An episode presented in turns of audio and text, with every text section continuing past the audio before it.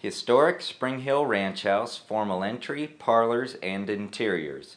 The formal entry and two parlor rooms were the most elegantly decorated areas in the entire ranch house.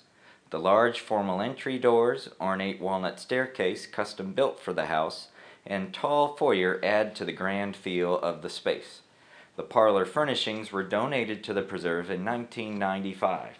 None of the original furnishings survive to the present.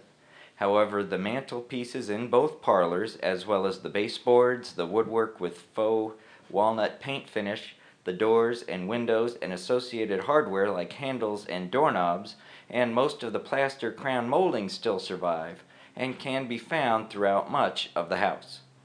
The parlors were used for both formal and more casual gatherings. A newspaper reporter visiting the ranch in 1882 described the house as one of the most elegantly furnished in eastern Kansas, adding that the house is richly furnished throughout. The floors are all laid with velvet and Brussels carpets, while large and costly mirrors and an ample supply of appropriate furniture for the various rooms convinced the visitor that rare good taste was employed in the selection.